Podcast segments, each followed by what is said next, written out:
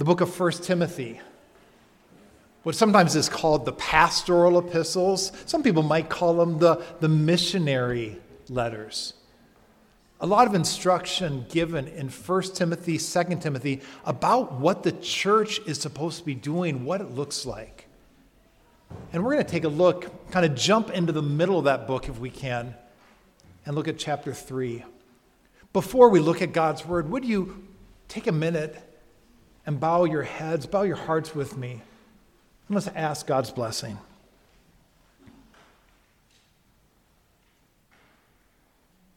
Our Father and our God, we thank you and we praise you for the extraordinary power of the cross. Here we are, a gathering of your former enemies. By your blood, you've washed us, you've ransomed us.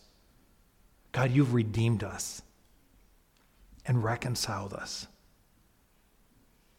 We sang this morning, You're the God who sets the captives free. God, we call out to you this morning and say, God, we want to live in the freedom that Christ has bought for us. Freedom, not as the world defines, to do whatever we want when we want, but God, freedom to be who you have called us to be. A holy people, full of your light, full of your joy, full of your love, full of your grace. God, that is the freedom that we need. We call on you, God. May we know a greater reality of that today. For those who are in Christ, there is life, eternal life, everlasting life, abundant life now. Now your word declares that we are the sons of God. We are reconciled. Hallelujah. Not being reconciled, but we are reconciled. God, we praise you for the joyous reality of fellowship with you. Your word reminds us in, in 1 John that if we walk in the light, as you are in the light, we have fellowship with you and fellowship with one another. God, help us. Some of us are not walking in the light,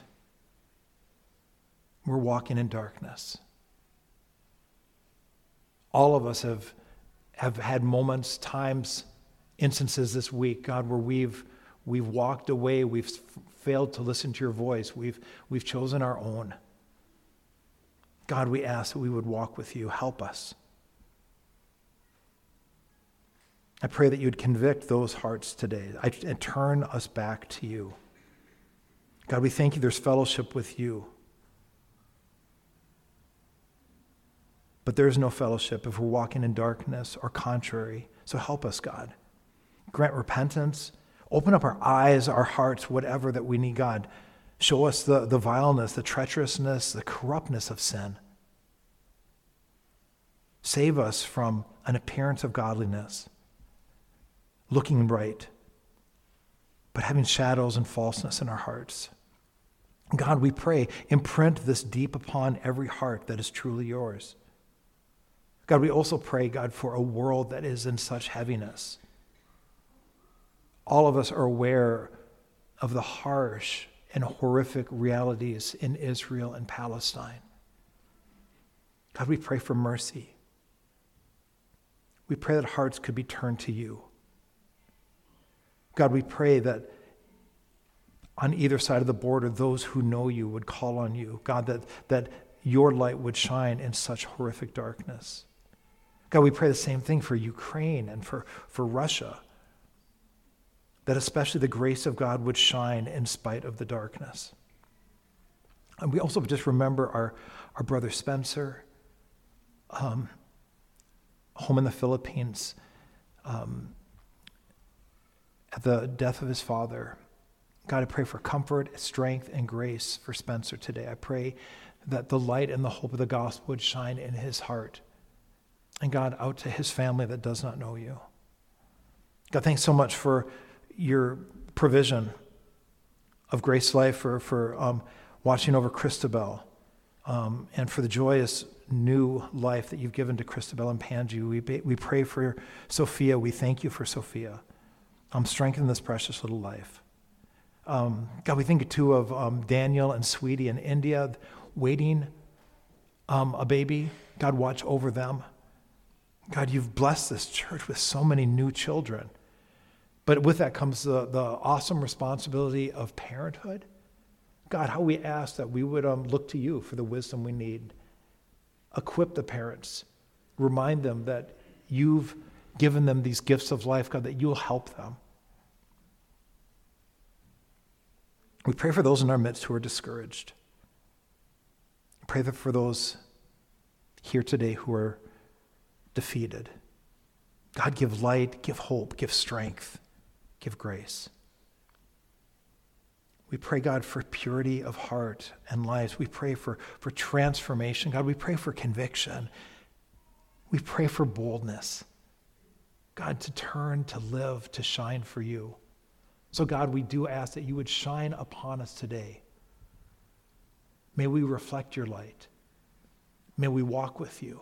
God, may you be glorified. We thank you in Jesus' name. Amen.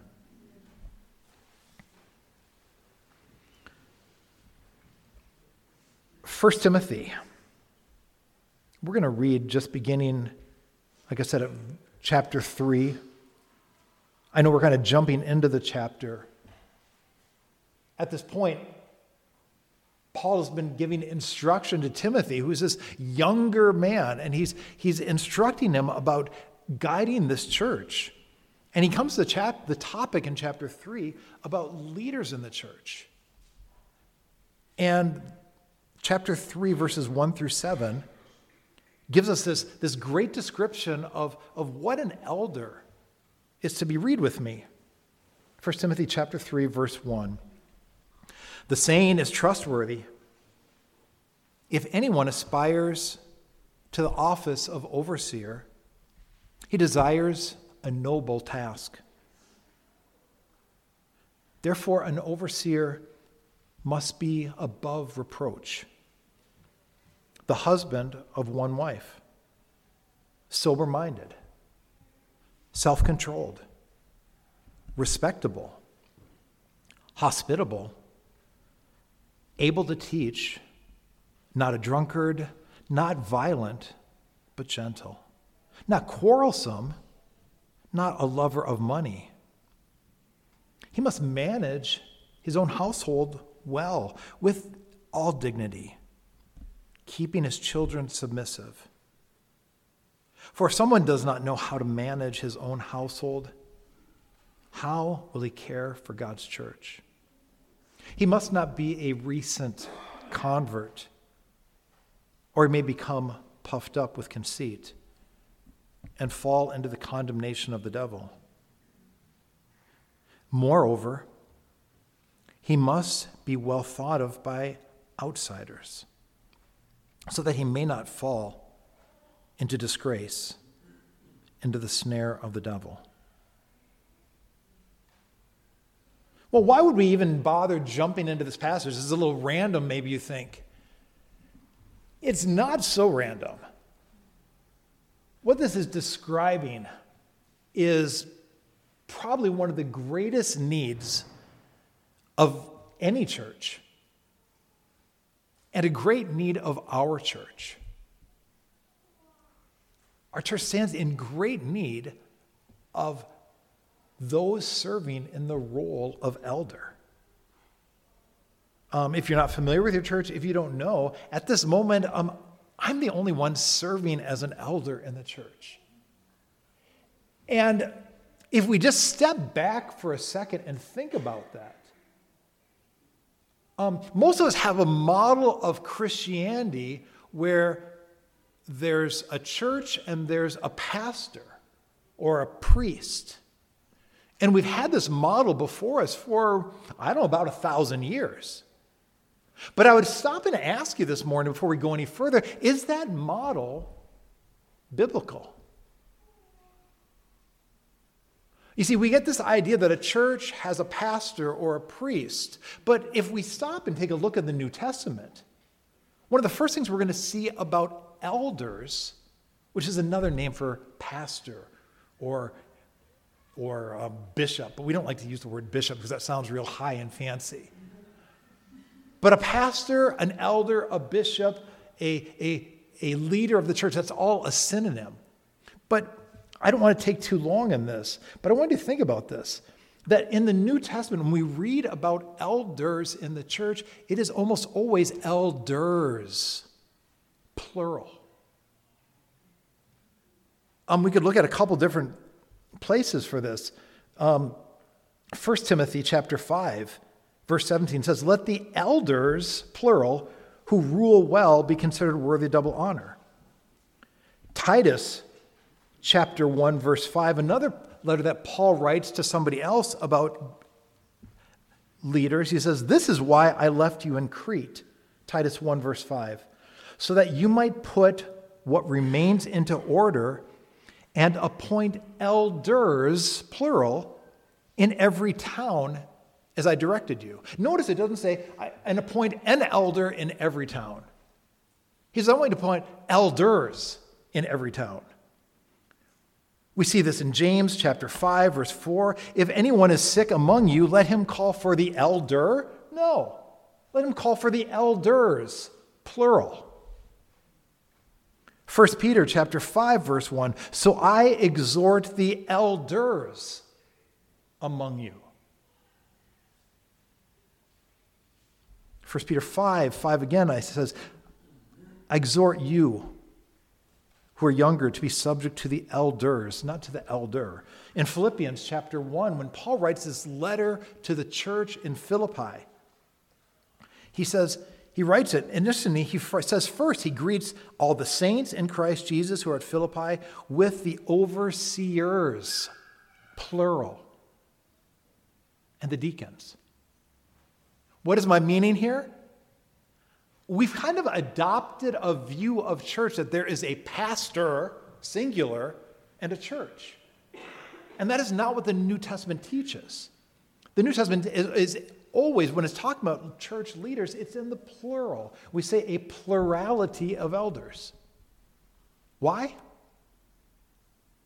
Because nobody has the gifting and the wisdom to do this all by their own. It's important. The book of Proverbs 11:14 says where there's no guidance a people falls but in abundance of counselors there's safety. So the idea of a church being led by elders is a very critical idea. And, and there's something a little broken about this idea that we say, well, we have a pastor, and he's the one who serves the church. He's the professional. That is not what the New Testament presents. The New Testament presents that there was a body of people who gathered together, and, and God appointed, and they're appointed elders to lead that church. Those people may or may not have had the privilege of serving as a full time elder pastor. I believe in the most of the history of the church, certainly the early church, the elders, pastors, were people who worked just like anybody else and they led the church. And this is a critical element of a church that's going to be functioning well.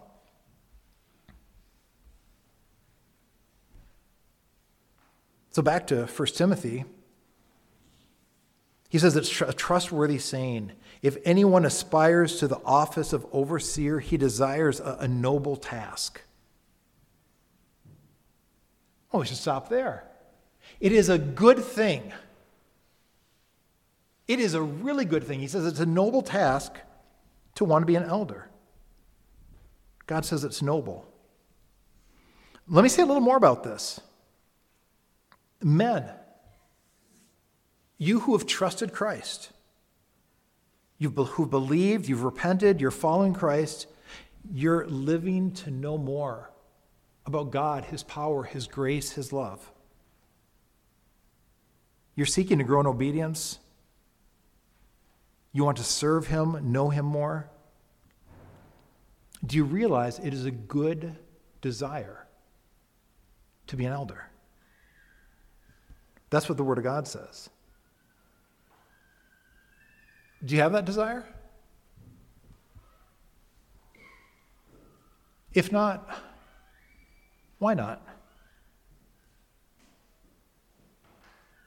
Let me say this real clearly. We need a new generation of godly men to serve the church as elders. And some of you, some of you need to, I'll say this gently, but you, you need to set aside your toys, your video games, your small ambitions.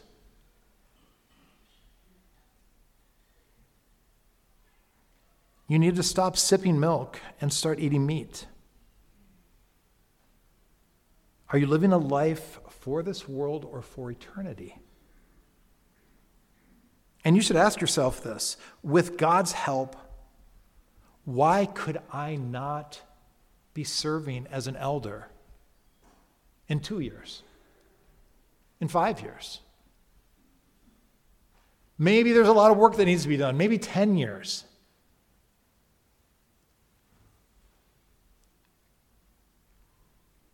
The question here should be carefully inquired why would somebody want to be an elder? Well, it's not for the attention. That would be a wrong reason. To have authority? No, that would be a wrong desire. To have ease? For the money? No.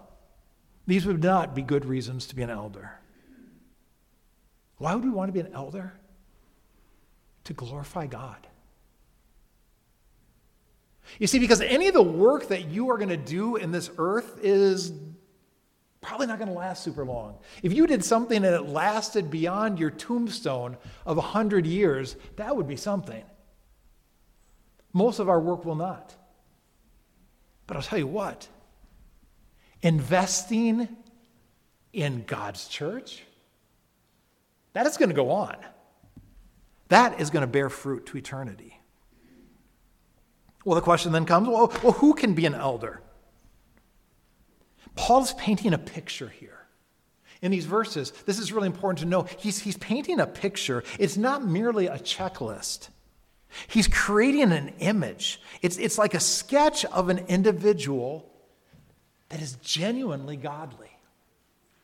That's what this is. It's Christ at work, transforming a heart, and the love and the grace of God are breaking through and shining from the inside out. We're going to look at these characteristics briefly and consider them.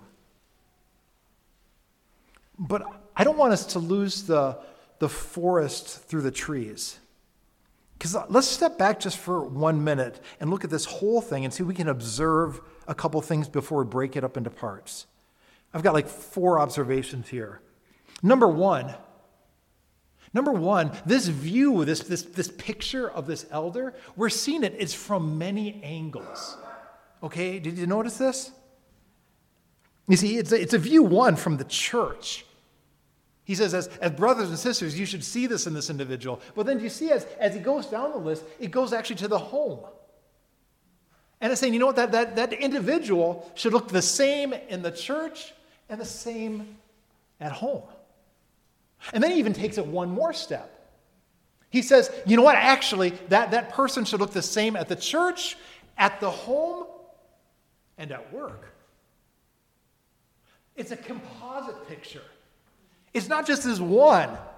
God's not saying, no, no, I want someone who looks godly on Sunday to lead my church. That's not what we're talking about. We want it to be, it needs to be genuine. So, number one, it's a composite.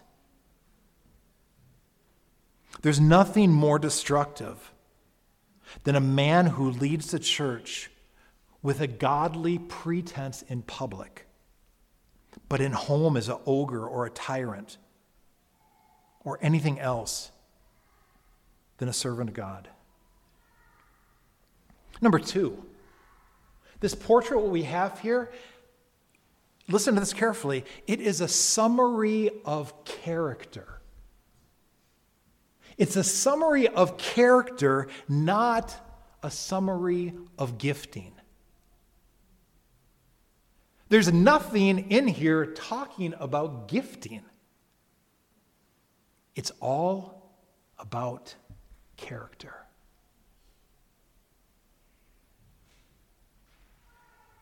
This is the fruit of the Spirit.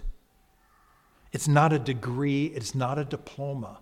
It is the work of God's grace that has transformed somebody, working, making them more like Jesus and shining out. It's, it's a plant that is growing, and over time, it's starting to bear fruit.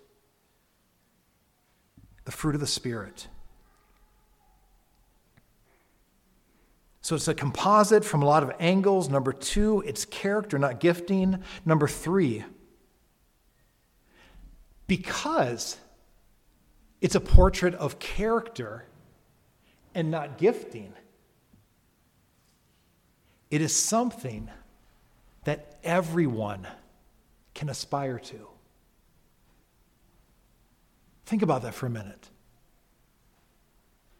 Everyone could aspire to this.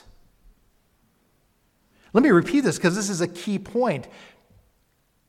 Because it's character and not gifting, it is something that everyone can aspire to. No matter who you are or where you are in your Christian walk, by the grace of God and through the grace of God, God's grace can transform you into this. Because what this is a picture of is this is what the fruit of the Spirit looks like in real time. Galatians 6, we've got the fruit of the Spirit, or Galatians 5, end of chapter 5. But this is answering the question well, what does the fruit of the Spirit look like? Here it is 1 Timothy chapter 3, verse 7. Now, there's only one exception on this list. There's only one thing some of you can't aspire to, and you shouldn't. But we'll get there when we get there. Number four, last big picture observation. I've already said this, but it's a portrait of a spirit filled person. They're strange and unbiblical ideas of what being a spirit filled person means. Some people say it means they have a gift, or this gift, or that gift, or I can do this, or I can do that. A spirit filled person is filled with the fruit of the Spirit. It's a life that's yielded to God. Well, let's take a look at these individually, real quick. We'll probably not get through them all, but we'll get through some of it. He says, therefore, verse 2 an overseer must be above reproach. I, I, believe this, this idea of above reproach is kind of an overarching statement. This isn't the first of things he lists. This is kind of like an, a statement. An elder needs to be above reproach. And then the rest of what follows is to answer the question well, what does it mean to be above reproach? It doesn't mean perfect. We know that. But it's an idea, okay, we see, we see a quality, we see a maturity. And he goes on. What does it mean to be above reproach? Well, let's see what he says. He says, the husband of one wife. What does that mean? Does that mean an elder needs to be married? Does that mean an elder cannot be divorced? Does that mean he can't be a polygamist and have a lot of wives? Well, yes, maybe, but maybe a little bit more. There's something here that's really helpful in this verse that, that I don't want to get way, way locked into. But this is a contended topic in a modern world that has placed a lot of emphasis upon equality. And a lot of people have taken great offense to the fact that God says, well, why, why is it men are leading the church?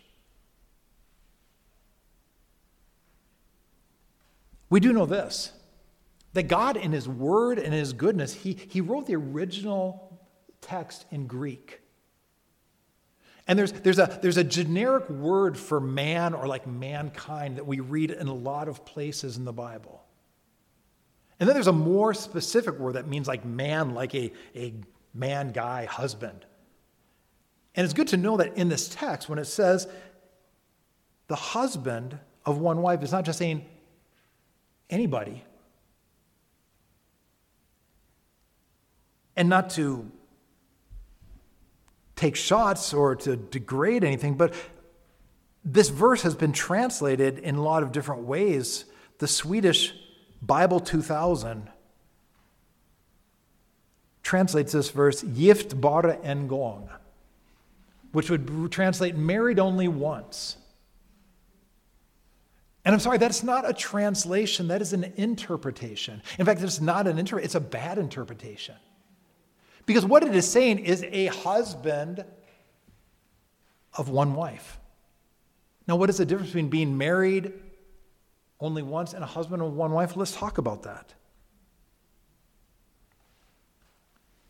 Literally, this means a one woman man. A one woman man. This is a man who is characterized by faithfulness and fidelity to his wife.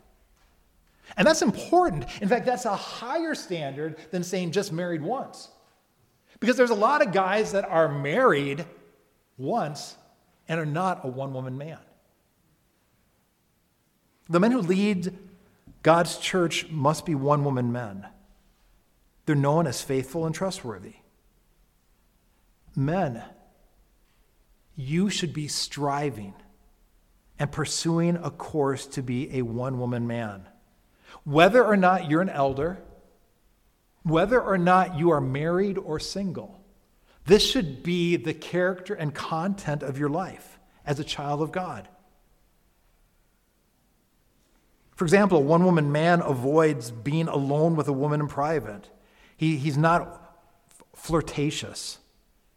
A one woman man is living in a way that he is committed to his wife and he regards other women with respect. A one woman man is avoiding intimacy, physical or emotional, with any other woman than his wife. That's a one woman man. And God says, if you're going to lead the church, this is, this, is, this is critical. Now, for some today, you're asking the question well, well why is it a man? Why not a woman? The simple answer is this is what God has clearly said. And it's important. Don't let someone say, well, that was Paul. Or Paul was a sexist. Or Paul was a bigamist. Friends, Paul did not write this. These are the words of the Holy Spirit. These are the words of God. Beware Beware when a world, a world that is opposed to God, rejecting Him, rejecting His authority, a world that regularly distorts truth, distorts right and wrong, when that becomes the basis of our questioning God. We want to be aware of that. Our unwavering commitment must be to God and His Word. And that's a both and, friends. Our commitment to God and His Word. It can't be an either or, it's a both and. It's not my job to question God's Word. It is certainly not my job to edit God's Word or to reinterpret. But why? The question why, it's not, it's not a bad question. Why does God say a woman cannot be a pastor or an elder? I would be glad to talk about this. Glad, glad, glad, but we're not going to do that this morning. Can I just say this? And this might not satisfy you, but hold on to this. If this is a question you don't understand, that's okay. The answer is this because God is good. He's just, He's fair, and His ways are perfect. Do, don't allow this to be an accusation against God's character, because that's how this comes across. Well, God's not fair. Oh, yes, He is. He's the only one who's fair. This way is because God is good. So, so these sometimes get mixed in with these bad accusations. Well, maybe God's holding out. God doesn't want my best. No, no, God wants your and my very, very best. And so if we don't understand that, it's okay. There is a reason, and it's good. So God, in his, in, in his, in his wisdom, has declared that, that men are going to lead the church. I'll tell you why it's not, if it's just any help. We know what it's not for, right? It's not because men are smarter. We got that one down, right? I mean, I would say most of the ladies in this congregation could run laps around me mentally, intellectually. It's not because of brain power. It's not because of spirituality. It's not because men have a greater worth. What it reflects is that God is a God of order. And he's the point. He says, hey, there's going to be a way things are done. And, and my way, my decree, is it's going to reflect my glory is with men leading. And I know that's a big question in our society today. But let me say this. Part of the confusion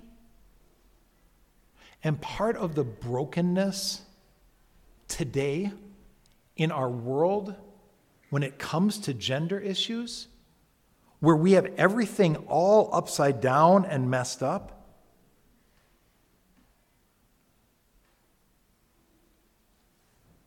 part of this confusion has been created by the church not being clear about these issues. You see, I wanted to make something very clear for you to forget everything else I say today. When people wander away from truth, people wander incrementally. Okay? Sometimes it takes generations to leave truth. Very few people say, No, I'm going to go completely do a 180 and I'm going to oppose God. Today I'm following Him. Tomorrow I'm just going to walk away. No, we start to go off one degree at a time. Slowly, slowly, slowly, quietly, subtly. And that's very important for us to realize. When somebody says that somebody fell into sin, friends, make no mistake, they probably did not fall far. It's incrementally, we slowly, slowly go until, until the, the foundation has, has been eroded. And this is one of the places where God's word has been very, very clear.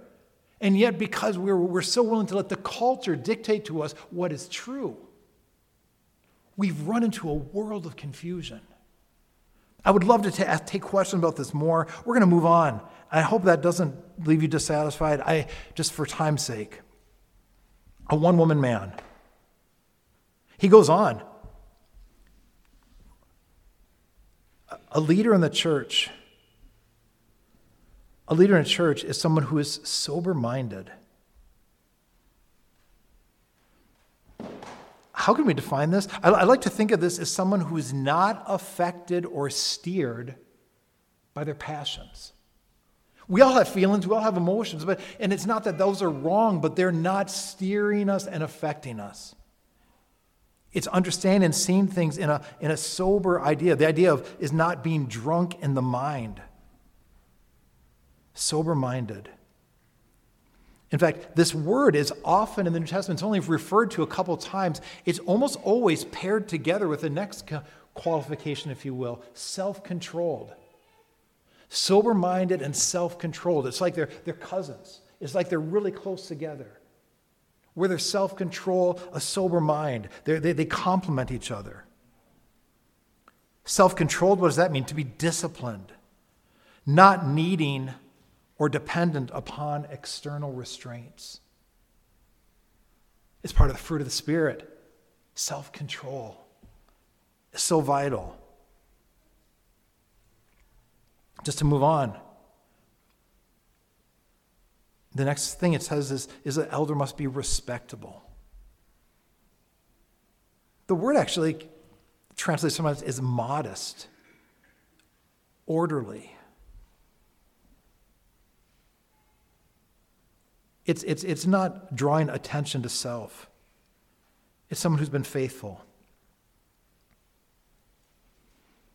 To keep moving, The next thing it mentions is hospitable. What does it mean to, to be hospitable? Why would it be important for someone who's leading the church to be hospitable? Hospitable means literally the, the love of strangers. It's a regard for people, not just that I know, but actually people that I don't know. And it's such a picture of what the body of Christ is supposed to be, as we're all these strangers and foreigners, these people that we don't know, but we're united in Christ hospitable. It's this willingness to share what I have. The next thing it says is, is an elder is able to teach. Able to teach. Do you have to have a degree to be able to teach? I think it's important to, to say that able to teach does not mean you have to stand here and be able to talk to people maybe that's one aspect. We see this idea of preaching. That's, that's, that's one application of teaching. But teaching goes far, far more. Teaching could be in a Bible study, teaching could be over there, over there with those people on the other side. Three to 10 year olds. I'll tell you what, you know you've got a gift of teaching if you can hold the, the attention span of three to 10 year olds somebody who's able to teach, it could be very, very simply just sitting down with somebody and talking through Scripture. It's not, it's not the, the gifting of being able to hold people's attention. We've kind of gotten messed up with that. Paul, when Paul presents himself, he says he was somebody of weak stature, he was unimpressive. So, this idea of being able to teach is clearly being able to explain and apply the Word of God. The ability to teach is intricately, intricately linked to a knowledge and love of God and His Word. Because those people who love God want to know Him. And so, so a, a sign, if you will, of a teacher is somebody who loves to study the Word of God and has a desire and a joy of sharing. In fact, this, this, this qualification here is one of the things that separates an elder from a deacon, which Paul goes on to explain afterwards. The teaching, why is that important? It's not the gift that's important. What is important is declaring the truth of God. And God's saying it is so important that when God's truth is being laid out, we are clear, we are faithful, we are accurate. It's not just to be approximately right. It's very important because God's word is important, and we want to be careful with it. Paul goes on, and then, and then from a contrast, the next four things that he, he lists here he said, This is what an elder is. And he, he makes four statements, but an elder is not this. So, like as if we were painting a picture, we might do shading, where we shade out of a figure. If we're drawing a picture, we have shading to give kind of depth. Well, this is shading, and it's saying, well, this is what an elder is not. An elder, first of all, he's, he's not a drunkard. Well, I, I hope that's obvious. If I was up here slurring my words because I was hungover, that would be an odd thing, wouldn't it? It just wouldn't work. We would, we would question somebody who's willing to be controlled by something else other than the Spirit of God, somebody that is addicted to something. That would not be somebody who should be leading, not violent. Have we learned to be gentle? Not just physically violent, but do I always have to have my way? Am I, am I dictating things? Can I let go? Not quarrelsome. Do I always have to be right? One of, the, one of the dark places about theology is that people sometimes like to argue about theology. And, and, and in some very good and important things, we can miss the big things. Quarrelsome. Am I seeking, am I a peacemaker, like we're going to read about in a few weeks? In the Sermon on the Mount, not a lover of money.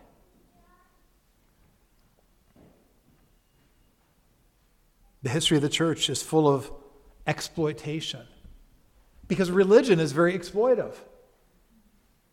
A lot of people have gotten rich in the name of religion, and they're doing it today. I would not want to step into eternity getting rich, stealing in the name of God. A lover of money, being controlled by that love. He rounds it out. He brings it home. He must manage his household well. Now, a couple questions we could ask does, does somebody actually have to have a household? Do you have to have kids? Can I be an elder? I don't have kids anymore, I have adults. Can I do this? Well, no, I think the idea is if that person has children, if that person has a household, are they managing it well? Oh, I'll tell you what. If they are, that's a sure mark of the Holy Spirit at work, right? Parents with young children, can I have an amen? Wow. That is a hard task. And yet, that's a transform, transforming task. You with small kids, don't give up. God's doing something wonderful in you with those little, little, whew, those people. And God's saying, the person who's going to lead the church is going to be tempered by that process. God's going to use that in their life to teach them humility, grace, a dependency upon God that maybe they didn't have possible before. But it's also genuineness, it's real on the outside. He must not be a recent convert. Here, the first explanation. Or, why? To be under the condemnation of the devil to be puffed up. It gives the idea here that pride is very possibly a liability for those who are leading the church. To think, huh, I must be something, something very special about me. Pride is a liability not just to a leader in the church, this is a liability to us all. And may one of the prayers on each of our lips be repeatedly God, help me walk in humility. Remind me, God, that whatever gift, whatever standing I have, it's not from me. Paul asks the question, right? What do you have that wasn't given to you? Write out the list sometime. What do you have that wasn't given to you? Your intellect, your bank account, your shoes, your physical abilities, your weaknesses. May God give us a humility and may that mark those who lead the church.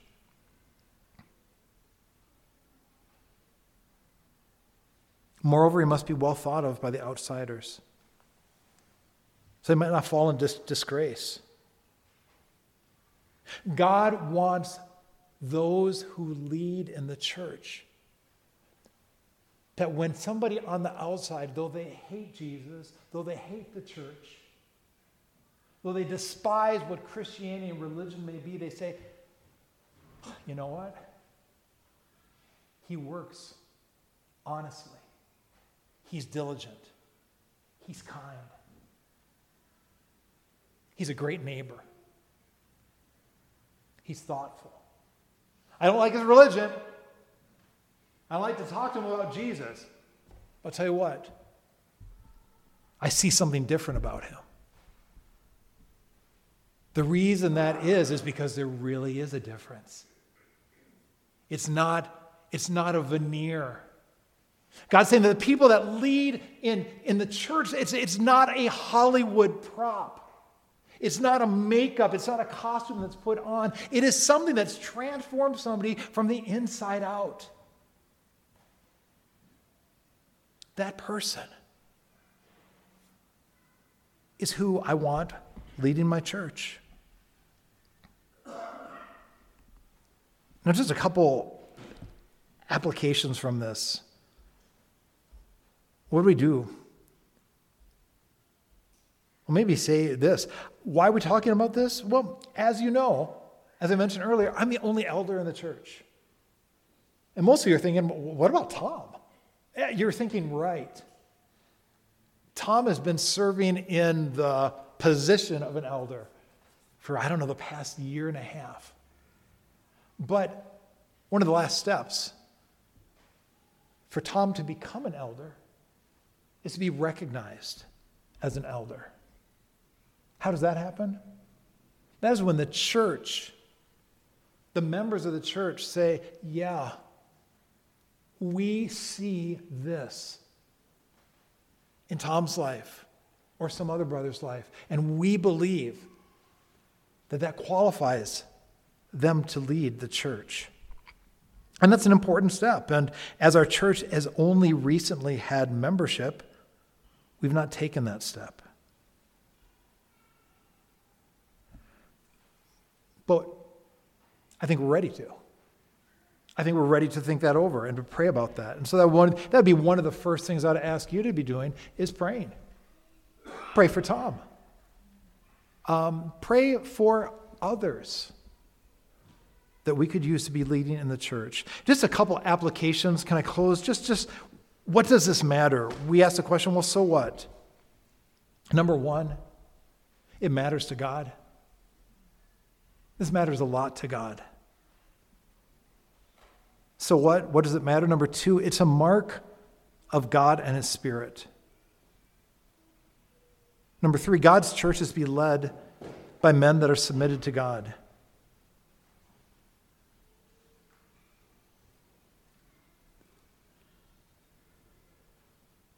It gives us the opportunity to trust that God is at work in somebody's life because we see their life transformed by God.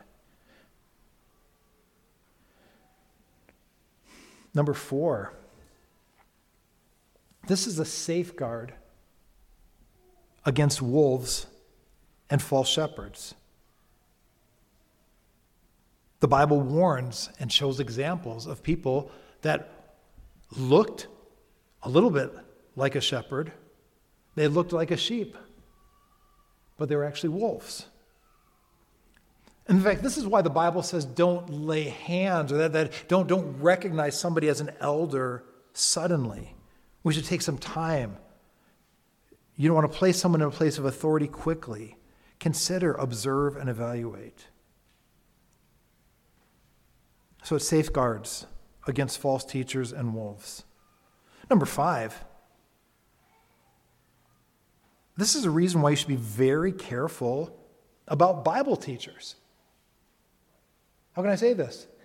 For some of you, you're really glad to just turn on YouTube and find the latest message, which may or may not be good. But here's the thing think about this. I'm not saying don't. What I am saying is you do not know what someone is really like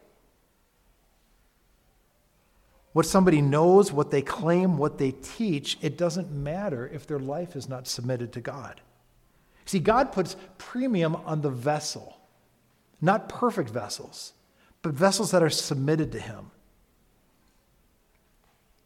And this is the problem with 10,000 teachers that are on the internet. You cannot know by confirmation of their life if they are a wolf or a sheep. See, that, that's, that's one of the reasons why God calls us into a body. We, we get to know each other. We say, Yeah, I, I see God at work in their life. There's a consistency where on a flat screen, we don't know. A couple more things. If you observe an elder or a pastor of your church living contrary to this, you should not ignore this. This is a big deal to God. What should you do? Well, you should pray. Ask for wisdom, discernment. If possible, you should express your concern to someone else in leadership. And you should bring it up, your concern, to the elder. It'd be nice if it was in a kind and gracious manner. They would probably appreciate that. I would. But, friends, I want to say this to you very, very openly. If you see something in my life that is contrary to Scripture, I want to hear it from you. It is more important for my life to be aligned to the Word of God than for me to stand in front of you.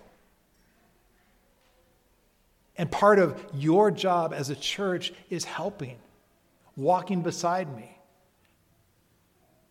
Application number seven pray for those who are in leadership.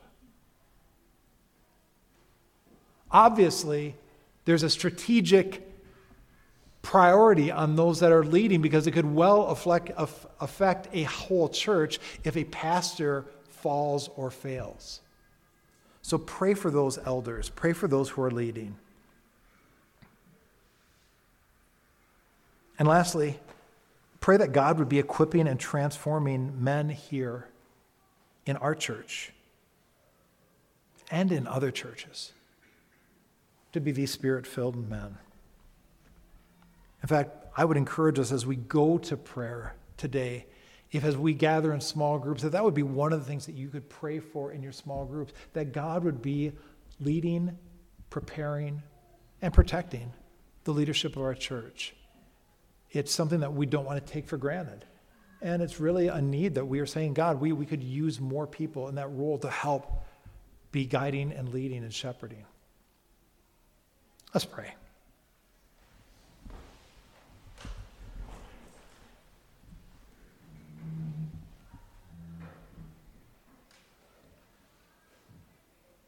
Father, as I, I read through this list,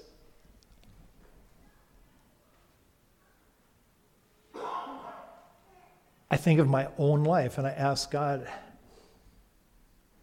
please help me to be faithful. Let me not stand in my own strength in any of these areas. Give me grace, God to take heed to myself, to what I teach, to how I live in public and in private. God, I pray that for all of us. Maybe it's a greater liability because I stand in public, but all of us need to take heed to ourselves, to what we believe, to how we live. God, what a glorious thing if our church was full of people, your children, full of your spirit, full of your truth, full of your fruit. God, make us that people. We ask, God, that your word would dwell in us richly. We ask, God, for the transformation that we all need in all of our lives as we learn to trust you more so, God, I pray for those in, in this room today who may feel impeded by one or multiple areas in their life where they think, wow, I'm not, I have so far to go. There's a chasm in my heart, and I, I, I'm, I'm fearful of that chasm. God, fill that chasm full of your grace. We ask for humility, God humility to, to be honest about where we fall short, humility to, to seek help where we need help. But God, humility that would turn our hearts to you, needy. In that need, may we find how sufficient you are. God, thank you for my brothers and sisters here. Thank you for this church, for the freedom we have to gather, for the hope that we have because of you. May, may that hope transform us, God, this week. Look, God, let, let, let praise be on our lips for what you have done, for what you are doing. God, let that word reconciled rattle around in our heart and make us say hallelujah. We who have been saved by the grace of God are reconciled to you. God, conquer fears in us, conquer, conquer darkness, shadows. Oh God, be transforming our hearts and lives towards you, that, that you would get the praise and the glory and the honor. We ask in Jesus' name. Amen. Amen.